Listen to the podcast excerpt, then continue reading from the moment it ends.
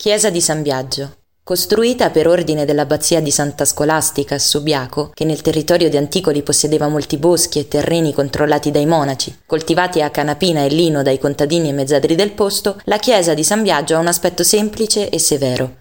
È stata più volte rimaneggiata, più negli arredi che nelle linee architettoniche. Oltre a un capitello di villa romana riadattato ad acquasantiera, originario del periodo medievale, troviamo al suo interno un piccolo affresco attribuito alla scuola di Giotto, Madonna in trono con bambino e santo. Poi nel tempo si sono aggiunte pale d'altare di scuola romana, provenienti da chiese chiuse o da trasformazioni di chiese capitoline. Una pala di Giovanni Battista Speranza, San Lorenzo battezza San Ippolito e Vergine con bambino tra San Francesco e Sant'Agostino, realizzata da Giuseppe Cesari, più noto come il Cavalier d'Arpino. La statua del santo patrono della città che domina l'altare è una terracotta cinquecentesca, deliziose le vetrate che andranno ad ingentilire le finestre della chiesa degli anni Ottanta. L'edificio sacro è sede della Confraternita dell'Immacolata e del Sacro Cuore sin dalla fondazione alla fine del 1600.